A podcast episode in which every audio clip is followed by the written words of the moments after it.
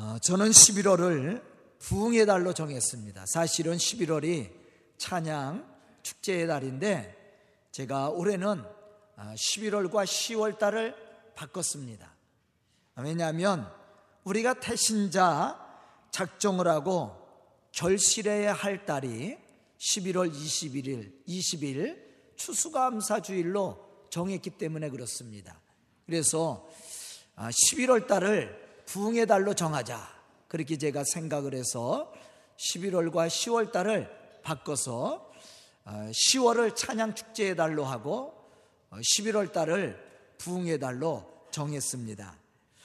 우리는 이러한 의미를 부여하고 준비하는 이 추수감사주의를 맞이하기 전에 우리는 우리를 창조하시고 섭리하시는 하나님이 어떠한 계획을 가지시고 우리를 축복하셨는지를 우리가 생각해야 됩니다. 본문 27절로부터 28절에 보면 이렇게 말씀하고 있습니다. 하나님이 자기 형상, 곧 하나님의 형상대로 사람을 창조하시되 남자와 여자를 창조하시고 하나님이 그들에게 복을 주시며 말씀하셨다. 여기서 우리는 하나님이 우리를 축복하시며 말씀하신 것이 무엇인지를 오늘 생각해야 될 아주 중요한 말씀입니다.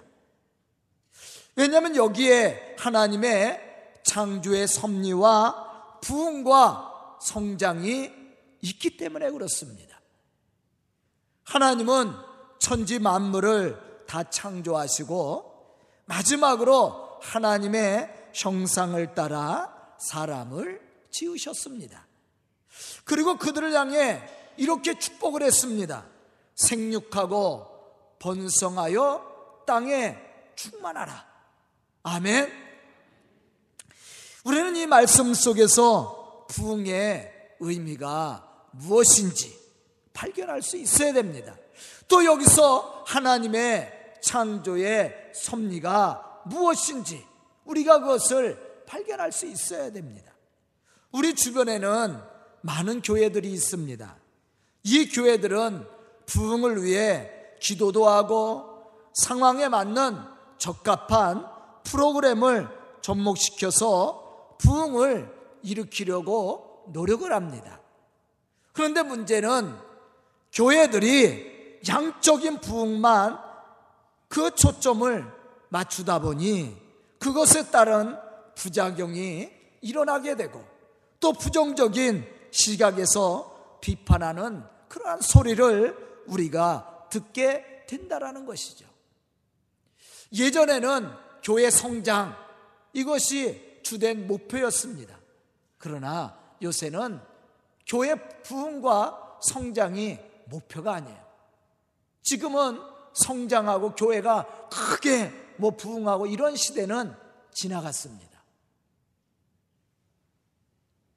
요즘 들어서 교회를 크게 확장해서 짓는 교회들이 그렇게 많지 않아요.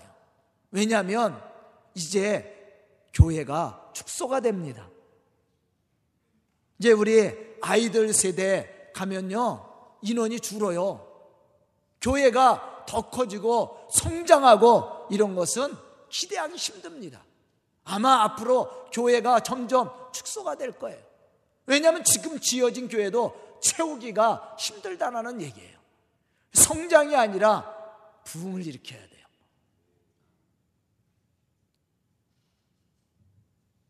우리가 여기서 아주 깊이 생각해야 할 내용입니다. 부흥은 양적인 성장만 말하고 있는 것이 아니에요. 예전에는 양적인 성장을 많이 강조를 했습니다. 그러나 우리가 오늘 하나님의 이러한 창조의 섭리를 생각하면서 우리가 부흥의 참된 의미를 생각해야 되는데 이 부흥은 양적인 성장만 이야기하는 것이 아니에요. 여기서 중요한 의미는 변화입니다. 변화가 동반된 부흥 성장이 이루어져야 됨을 우리에게 가르쳐 주고 있다라는 거예요. 사실 부흥과 성장은 태초부터 하나님이 인간에게 주신 축복이었고 명령이었습니다. 그러므로 우리는 영적으로 부흥해야 되고 성장해 가야 됩니다. 물론 교회도 하나님의 기대에 어긋나지 않도록 부흥 성장해 가며 더 많은 교회들을 세워갈 수 있어야 되는 거예요. 우리 교회만이 아닙니다. 이 교회를 통해서 세상에 영향력을 끼쳐서 더 많은 교회를 세워야 되고 더 많은 영혼들을 구원의 길로 인도해야 되는 사명이 이 교회 위에 맡겨졌다라는 거예요. 그럼 우리가 어떻게 개인과 교회가 부흥 성장을 이루어갈 수 있습니까? 우리는 오늘 말씀 속에서 그 해답을 찾아봐야 됩니다. 첫째로 생육하라는 하나님의 명령에 순종하는 믿음의 교회가 되어야 됩니다. 본문 28절에 보면 하나님은 자기의 형상대로 사람을 창조하시고 복을 주시며 생육하라. 그렇게 명령을 하셨어요. 여기서 생육하다라는 말은 파라라는 말로 결실을 의미하는 거예요. 공동 번역 성경에 보면 이렇게 번역이 되어 있습니다. 자식을 낳고 번성하여 온 땅에 퍼지라. 자식을 낳는 거예요. 이게 생육입니다. 영어 성경에 보면 열매가 주렁주렁 매달리는 상태를 의미하고 있습니다. 이 세상에서 살아있는 만물 중에 열매를 맺지 않는 생명체는 하나도 없습니다. 왜냐하면 그것이 하나님의 창조의 원리이기 때문에. 즉, 하나님은 이 땅에 생명 있는 식물과 동물들을 만들었습니다. 그리고 그것들이 생육하고 번성할 수 있도록 창조하셨고 축복해 주었어요. 그렇기 때문에 땅에 있는 모든 생명체는 열매를 맺어 자기의 종족을 번식시키게 되어 있다라는 거예요. 이것이 하나님의 창조의 섭리입니다. 약한 것은 종자를 많이 퍼뜨립니다. 그래서 잡아먹히더라도 그 종이 멸종되지 않도록 번식을 많이 하죠. 이게 하나님의 창조의 섭리야. 사실 자연은 이러한 하나님의 섭리에 순응하며 생육하고 번성하고 있습니다. 그런데 이러한 하나님의 창조의 섭리와 당연한 자연의 이치를 반하여 살고 있는 존재가 있습니다. 그것이 바로 사람들이에요. 과연 우리는 열매를 맺고 있습니까? 만약에 우리가 열매를 맺지 못하고 있다면 하나님의 창조의 섭리에 반대되는 삶을 사는 거예요. 불순종하는 겁니다. 하나님은 분명히 이 창조의 섭리 속에서 생육하라고 우리에게 말씀을 하셨고 그러한 은혜를 우리에게 허락하였고 그러한 축복을 우리에게 허락해 주었어요. 이게 또 교회가 해야 될 사명이기도 합니다. 우리 교회만 크게 짓고 우리 교회만 잘 되는 게 아니에요. 교회 사명은 하나님의 거룩한 이 복음의 뜻을 받아들이고 복음의 역사를 이루는 교회. 더 많은 교회를 세워야 되고 더 많은 성교를 통해 하나님의 거룩한 일들을 감당하는 교회 그것이 생명 있는 교회야. 이게 하나님의 창조의 섭리를 깨닫고 생육하고 번성하고 땅의 충만함을 이루어가는 축복된 교회가 될 수 있다라는 말입니다. 바로 이러한 교회가 하나님의 창조의 섭리에 순응하고 그것을 이루어가는 교회예요. 요한복음 15장 16절에 보면 예수님은 이렇게 말씀하셨습니다.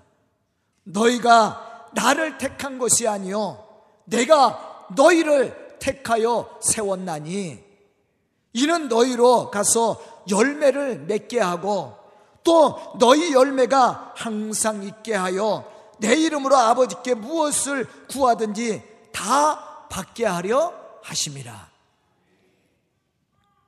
우리가 하나님을 택한 것이 아니요. 하나님이 우리를 택하여 주었습니다. 또 하나님이 우리를 세상에 보내주셨다라는 거예요. 이 교회는 누가 세운 거예요?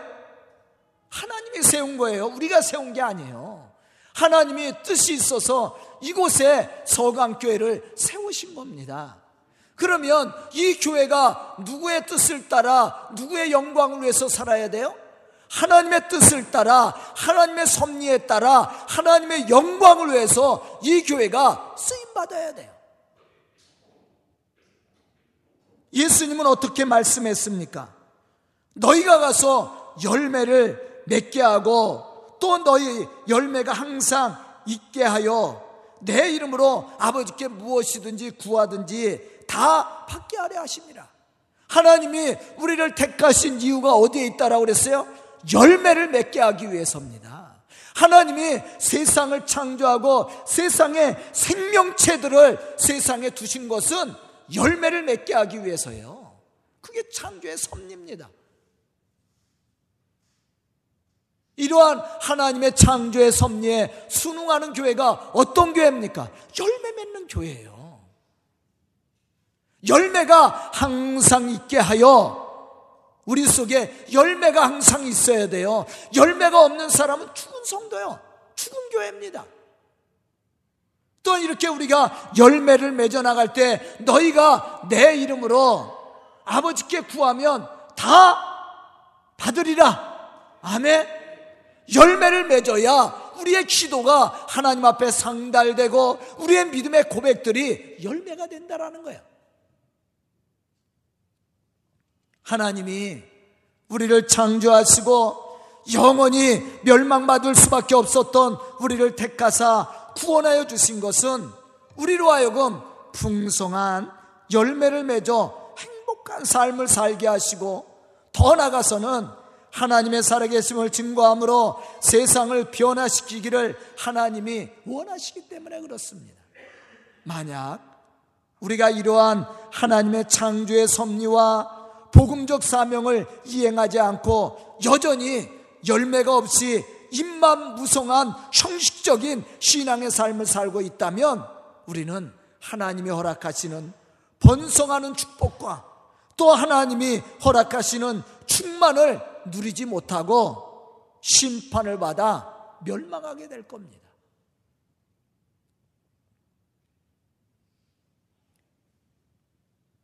이 자연 속에서 멸종되는 식물들과 동물들이 많이 있죠. 왜 멸종이 됩니까?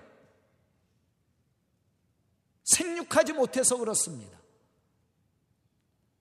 그 원인을 제공한 게 누구예요? 우리들이에요. 사람들이 땅을 황폐하게 만들고 자연을 파괴하고 동식물이 살아야 될 그 땅을 인간들이 빼앗았기 때문에 하나님이 주신 그 창조의 아름다운 선물들을 멸종시키고 있단 말이에요.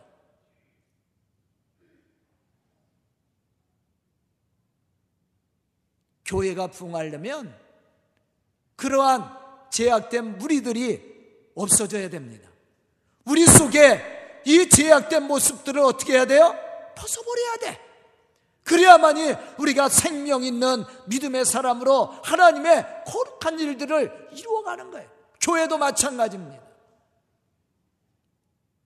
교회에 대한 기대를 가지고 헌신하는 일꾼들, 참으로 하나님의 창조의 섭리에 순응하며 헌신하는 생육하고 번성하는 믿음의 사람들, 이 사람들이 있어야 교회가 살아 역사하고 하나님의 말씀에 따라 창조의 섭리를 따라 부흥하는 역사가 이루어지게 된다는 거예요. 여기에 부흥의 의미가 있는 거예요. 마태복음 7장 16절로부터 20절에 보면 예수님은 이러한 사실에 대해 우리에게 말씀해 주고 있습니다. 그들의 열매로 그들을 알지니 가시나무에서 포도를 또는 엉겅퀴에서 무화과를 따겠느냐 이와 같이 좋은 나무마다 아름다운 열매를 맺고 못된 나무가 나쁜 열매를 맺나니 좋은 나무가 나쁜 열매를 맺을 수 없고 못된 나무가 아름다운 열매를 맺을 수 없느니라. 아름다운 열매를 맺지 아니하는 나무마다 지켜 불에 던져지느니라. 이러므로 그들의 열매로 그들을 알지라. 아멘. 우리가 좋은 나무가 돼야 돼. 하나님의 창조의 섭리를 깨닫고 우리가 번성하는 그러한 축복을 누려야 됩니다. 그러기 위해서는 우리가 좋은 그리스도의 일꾼이 되어야 된다는 거예요. 우리가 좋은 열매를 맺지 못하면 치고 불에 던져버린다고 말씀을 했습니다. 심판입니다. 하나님은 우리에게 열매를 요구하십니다. 그 이유는 그 열매를 당신이 취하기 위함이 아닙니다. 열매를 맺는 성도들을 통해 하나님은 영광을 받으시고 하늘의 축복을 부어주시기 위해서라는 거예요. 요한복음 15장 8절에 보면 이러한 사실에 대해 우리에게 말씀해 주고 있습니다. 너희가 열매를 많이 맺으면 내 아버지께서 영광을 받을 것이요. 너희는 내 제자가 되리라. 아멘.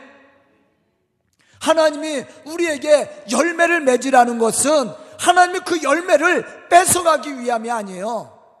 우리가 열매를 맺으면요. 하나님은 그 열매를 통해서 영광을 받는 겁니다. 열매는 누가 취하는 거예요? 우리가 취하는 거예요. 그게 우리에게 축복입니다. 복은 우리가 받고 하나님은 무엇을 받는 거예요? 영광을 받으시는 거예요. 그러니까 하나님이 우리에게 열매를 맺으라는 것은 하나님이 영광을 받으시기 위함이고 또 그 열매는 우리에게 뭐가 되는 거예요? 복이 되는 거예요. 하나님이 우리에게 복을 주셨다 그랬잖아요. 하나님이 사, 하나님의 형상을 따라 사람을 만드시고 복을 주셨다. 그러면서 생육하고 번성하고 땅에 충만하라고 말씀했습니다. 그럼 우리가 생육하고 번성하고 땅에 충만한 것은 우리에게 복이지요. 하나님은 그것을 통해서 영광을 받으시는 거야. 예수님도 우리에게 그러한 사실을 말씀해 주고 있습니다. 마태복음 21장 43절에 보면 예수님은 또 이렇게 말씀합니다. 그러므로 내가 너에게 이르노니 하나님의 나라를 너희는 빼앗기고 그 나라에 열매 맺는 백성이 받으리라. 하나님의 나라는 누가 받아요? 열매 맺는 사람들이에요. 열매를 맺지 못하면 있는 것도 빼앗기리라. 그러나 우리가 하나님의 명령에 따라 하나님의 창조의 섭리를 따라 우리가 열매를 맺을 때 하나님 나라는 누가 차지해요? 열매 맺는 사람들이요. 그러니까 하나님의 창조의 섭리를 따라 부흥을 일으키는 사람은 땅에서의 축복도 받고 하늘에서의 축복도 받는 겁니다. 이게 하나님의 약속이에요. 하나님이 우리에게 부어주신 축복입니다. 그러면 이러한 축복을 받을 수 있는 사람이 누굽니까? 바로 하나님의 창조의 섭리를 따라 부흥의 역사, 열매를 맺는 사람이에요.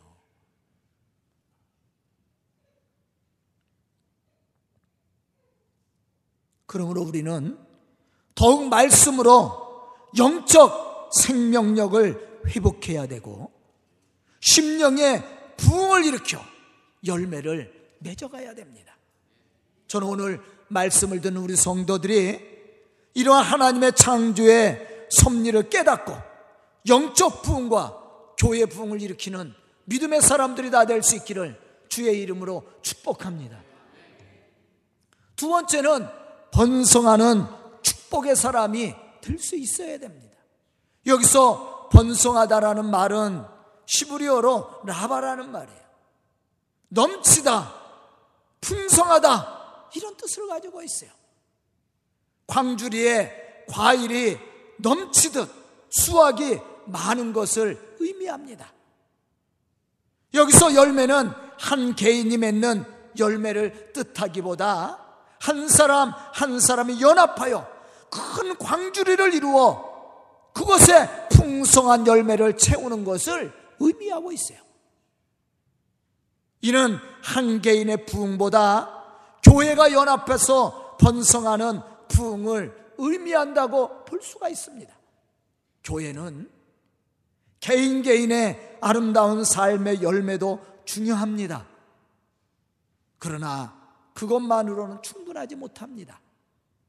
하나님이 원하는 교회는 개인의 차원을 넘어서 교회 전체가 예수를 닮아가고 예수의 사랑으로 하나가 되어 실천되어지는 공동체가 되기를 원하신다라는 거예요. 이것이 번성하여 부흥하는 교회예요. 그런데 왜 교회가 자꾸 무너집니까? 그것은 아간과 같이 자기 배만 생각하는 교만한 자들이 있기 때문에 그렇습니다. 교회는 내 배만 채우는 것이 아니에요. 다른 사람을 이해하고 사랑하고 섬겨주는 것이 교회입니다. 또한 내 교회만 부흥하는 것이 아닙니다. 우리가 하나님의 축복으로 인해서 교회가 부흥했다면 이제 교회를 세우는 교회가 되어야 됩니다. 바로 그 교회가 하나님의 창조의 섭리를 이행하는 교회. 하나님의 창조의 섭리는 생육하고 번성하는 겁니다. 이것이 하나님의 창조의 섭리예요. 교회가 하나님의 창조의 섭리를 따라 부흥을 일으키려면 하나님 주신 은혜를 나누어야 됩니다. 그래서 이 교회를 통해서 더 많은 교회를 섬겨야 되고 더 많은 사람들을 섬겨서 더 많은 하나님의 나라가 이 땅에 이루어질 수 있도록 헌신하고 희생해야 되는 거예요. 그 교회가 하나님의 창조의 섭리를 깨닫고 부흥의 역사를 일으키는 교회입니다. 이게 번성하는 교회입니다.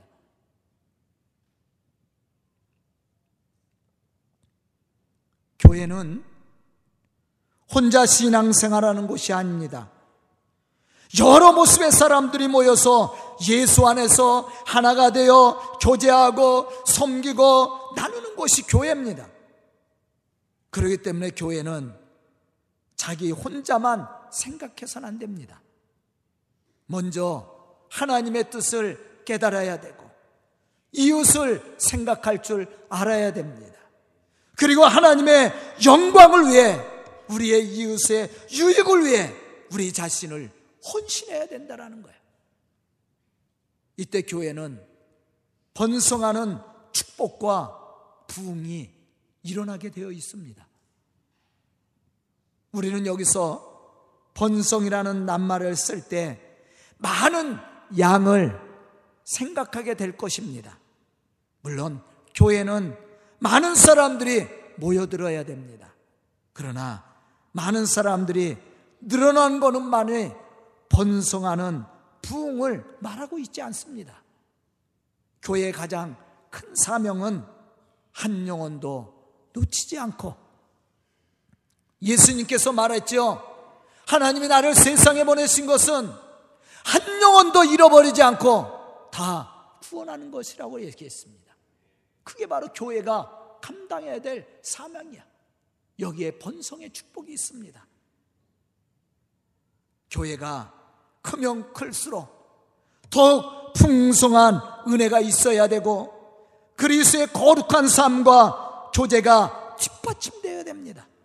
이러한 풍성한 은혜로 교회가 부흥해가는 것 이것이 번성하는 부흥입니다. 즉 번성은 고객을 더 많이 유치하려는 그러한 회사의 상술이나 더 많이 거두고 팔아먹겠다는 마케팅 전략이 아닙니다. 제 유혹에 빠져서 죽어가는 영혼을 살리는 일이어야 되고 더 많은 영혼을 주님께 인도하는 거룩한 사역이어야 된다라는 거예요. 그러기 위해서는 희생이 필요합니다.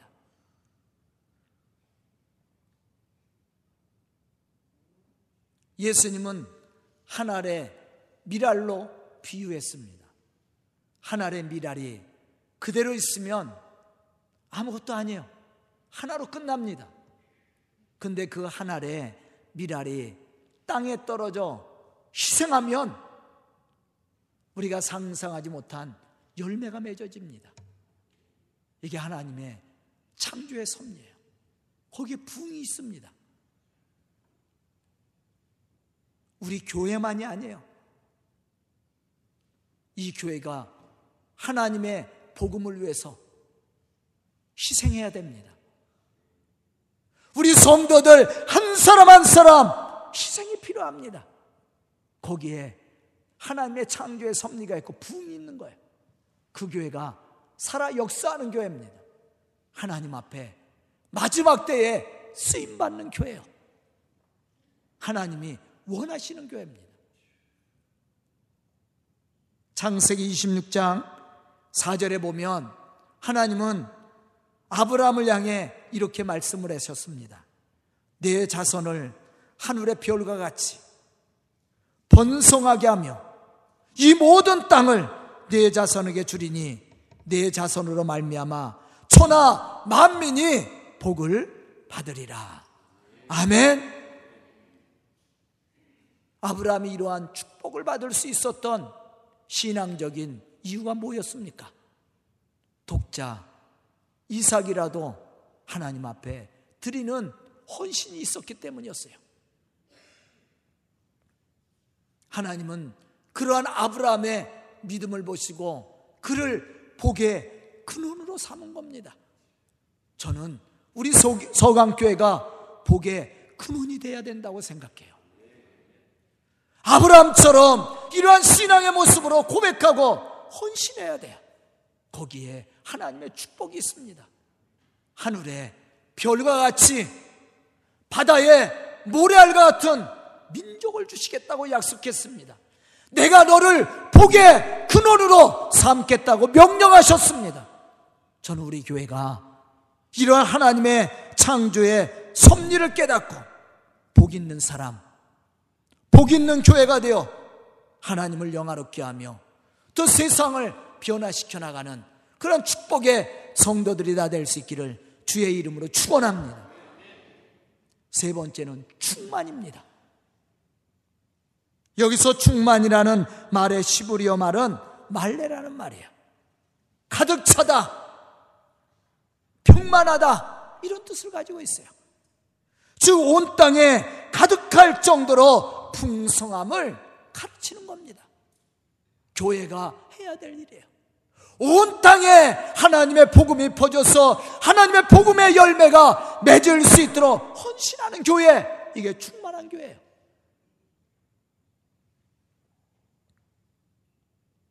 그런데 이 말레라는 말에는 또 다른 중요한 의미가 들어 있습니다. 그것은 거룩하다라는 말이 있어요. 그러니까 가득 차고 풍성하다라는 그러한 의미도 있지만 거룩하다라는 의미도 있어요. 즉 하나님이 사람을 창조하시고 복을 주시되 생육하고 번성하여 땅에 충만하라고 말씀을 했습니다. 그런데 여기서 충만은 영적인 충만함만 말씀하고 있는 것이 아니라 그 충만함 속에 거룩함으로 가득 채우라는 거예요. 아주 중요한 말입니다. 우리 교회가 하나님의 이러한 창조의 섭리를 깨닫고 땅에서 충만함으로 하나님의 거룩한 일들을 이루기 위해서는 이 교회가 거룩해야 돼요. 서로 시기하고 싸워서 안 됩니다. 서로 미워하고 다투고 이간질하고 불평하고 이러한 일이 생겨서는 안 돼요. 교회가 하나님의 창조의 역사를 이루고 또 부흥의 역사를 이루고 그 충만함을 누리기 위해서는 이 교회가 거룩해야 되는 거예요. 우리 성도들 한 사람 한 사람이 거룩한 삶을 통해 하나님의 의와 공의를 드러내야 됩니다. 잘하는 사람이 있으면요, 칭찬하고 축복해줘야 돼. 왜 내 일을 뺏어가 이러지 마세요. 천국은 침노하는 자의 것이라고 그랬어요. 교회 내 일들이 어디 있어요? 먼저 하는 사람이 복을 받는 거야. 그럼 면접 헌신하면 내가 지금 못했다면 박수 쳐줘야지. 아멘? 그게 멋있는 교회예요. 미워하지 말고.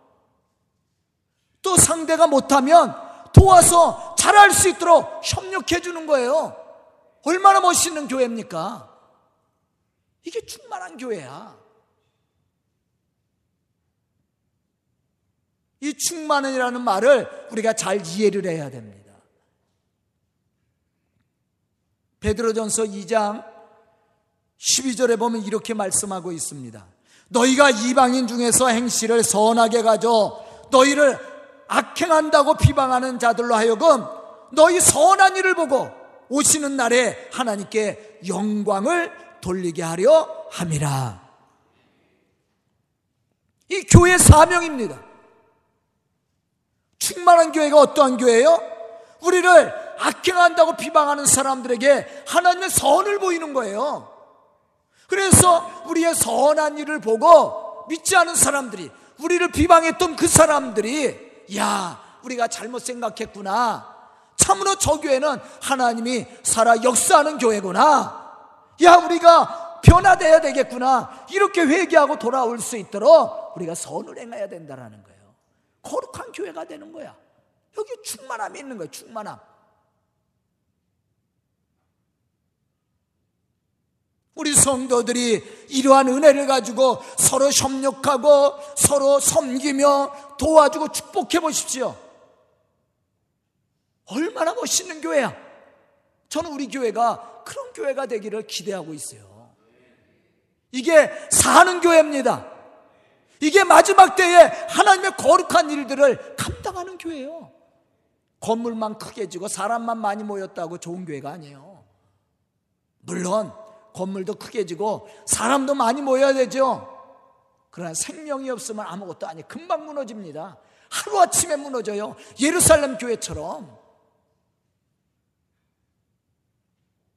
하나님이 마지막 때까지 쓰시는 교회, 바로 충만한 교회입니다. 생명력이 있어서 부흥을 일으키고 생육하고 번성하고 거룩한 삶을 통해 세상을 총화시키고 변화시키는 교회. 얼마나 멋있는 교회예요.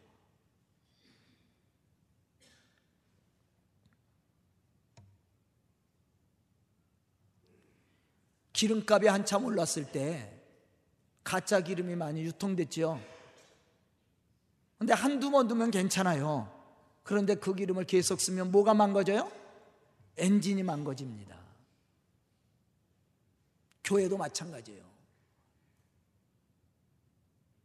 여기서 우리는 지혜를 얻어야 됩니다. 가득 채우는 것만 중요한 것이 아니에요. 잘못된 것, 불량품으로 가득 채우면 소음만 나고요. 매연만 납니다. 차가. 교회도 마찬가지예요. 물론 교회는 의로운 사람들만 오는 것은 아니에요. 그러나 한 가지 분명한 것은 자신의 죄를 깨닫고 주님 안에서 회개하고 의로워지기 원하는 사람들이 모이는 곳이 교회입니다. 아멘. 여기 선한 사람이 없어요. 의로운 사람이 없습니다. 다 죄인들이야. 그러면 우리가 사는 방법이 뭐예요? 그 죄를 회개하고 상대의 부족함을 서로 채워주는 겁니다. 서로 사랑하고 섬겨주는 겁니다. 그래서 하나님의 거룩한 열매를 이 안에서 맺어가는 겁니다. 그게 교회야. 다 위로받기 위해서 왔지 않습니까? 교회 안에. 그런데 왜 다투고 싸웁니까? 물론 우리 교회를 얘기하는 게 아니에요. 우리 교회는 그런 분들 없어요. 다 위로받기 위해서 온 거예요. 다 제사함을 받고 죄의 위로를 받기 위해서 모인 사람들입니다. 그러기 때문에 서로 이해해주고 사랑해주고 서로 협력함으로 하나님의 거룩한 뜻을 함께 이루어가야 돼. 이게 충만한 교회예요. 여기에 부흥의 의미가 있는 겁니다. 저는 우리 서강교회가 이런 교회가 되기를 항상 기도하고 있어요. 내년 펴서부터 이제 제가 계획을 세워가고 있습니다. 이제 우리 교회가 어떤 교회가 돼야 될지 제가 미래를 계획하고 있어요. 크게 교회를 짓고 성장하는 교회가 아닙니다. 하나님의 창조의 섭리를 깨닫고 교회가 교회가 되어서 참으로 하나님이 우리에게 축복하신 뜻이 무엇인지 깨달아 하는 교회로서 그 사명을 감당하는 교회. 생육하고 번성하며 땅의 충만함으로 하나님의 거룩함을 이루는 교회. 저는 그 생각을 하니까 가슴이 뛰더라고요. 오늘 말씀을 듣는 우리 성도들이 바로 하나님의 이러한 창조의 섭리, 부흥의 의미를 깨닫고 부흥의 역사를 이루어가는 믿음의 성도들과 우리 서강교회가 될 수 있기를 주의 이름으로 축원합니다. 기도드리겠습니다. 은혜로우신 아버지 하나님 감사합니다. 부족한 저희들을 택하사 하나님의 거룩한 백성으로 세워주시고 하나님의 거룩한 뜻을 이루어 나갈 수 있도록 축복하여 주시니 감사합니다. 오늘 말씀을 듣고 결단한 우리 성도들 참으로 하나님의 부흥의 역사를 이루고 창조의 섭리를 따라 번성하고 충만할 수 있도록 채워 주시옵소서 하나님의 일꾼으로 조금도 부족함이 없도록 은혜를 주시고 능력을 주시고 축복을 더하여 주시옵소서 예수님의 이름 받들어 축복하며 기도드리옵나이다. 아멘.